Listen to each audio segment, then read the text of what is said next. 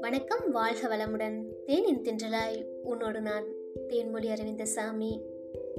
இன்றைய தலைப்பு ஏன் இந்த தாமதம்? ஏனோ இந்த தாமதம்? பார்ப்போம் இனி.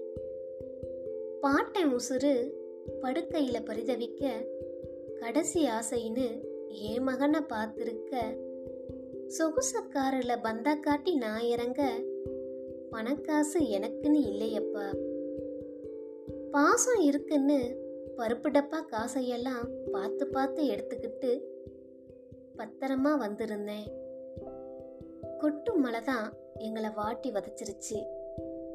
வாடி போய் நான் இருக்க வருத்தம் தெரியாம பாவிமாக நின்று இருக்க முந்தான கொஞ்சம் கொஞ்சம் என் மகனை போத்திருக்க நின்ற பேருந்துல ஓடி போய் நாங்க ஏற ஐம்பது இருக்கைய முப்பது பேர் நிரப்பி வச்சா முழுசா நிரப்பி வச்சா ஜன்னல் இருக்கையெல்லாம் முந்தி அடிச்சு நிரம்பிடுச்சு.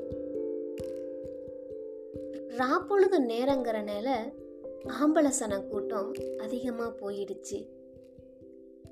ஏதோ என் மனைவியின் தயக்கத்துல ஒரு இளைஞனிடம் இடம் மாறி அமரச் சொன்னேன். அவனோ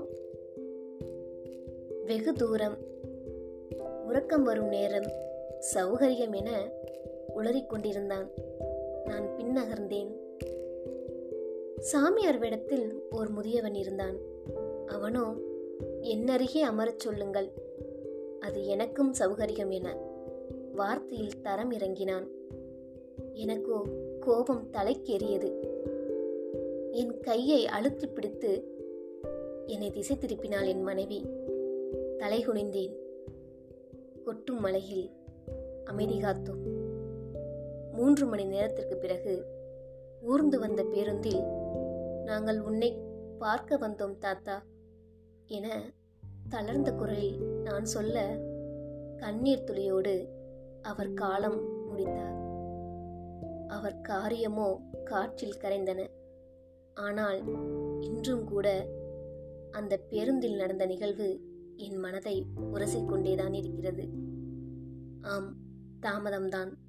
நான் கற்றுக்கொண்டதில் தாமதம்தான். பிறருக்கு கற்றுக் கொடுப்பதில் நான் தாமதம்தான்.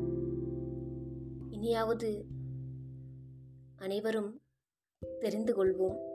புரிந்து கொள்வோம் சிறு சிறு மனித நேயத்தோடு நடந்து கொள்ளுங்கள். நன்றி. இது போன்று அடுத்த நிகழ்வில் நாம் சந்திப்போம். தேனின் தென்றல். நன்றி.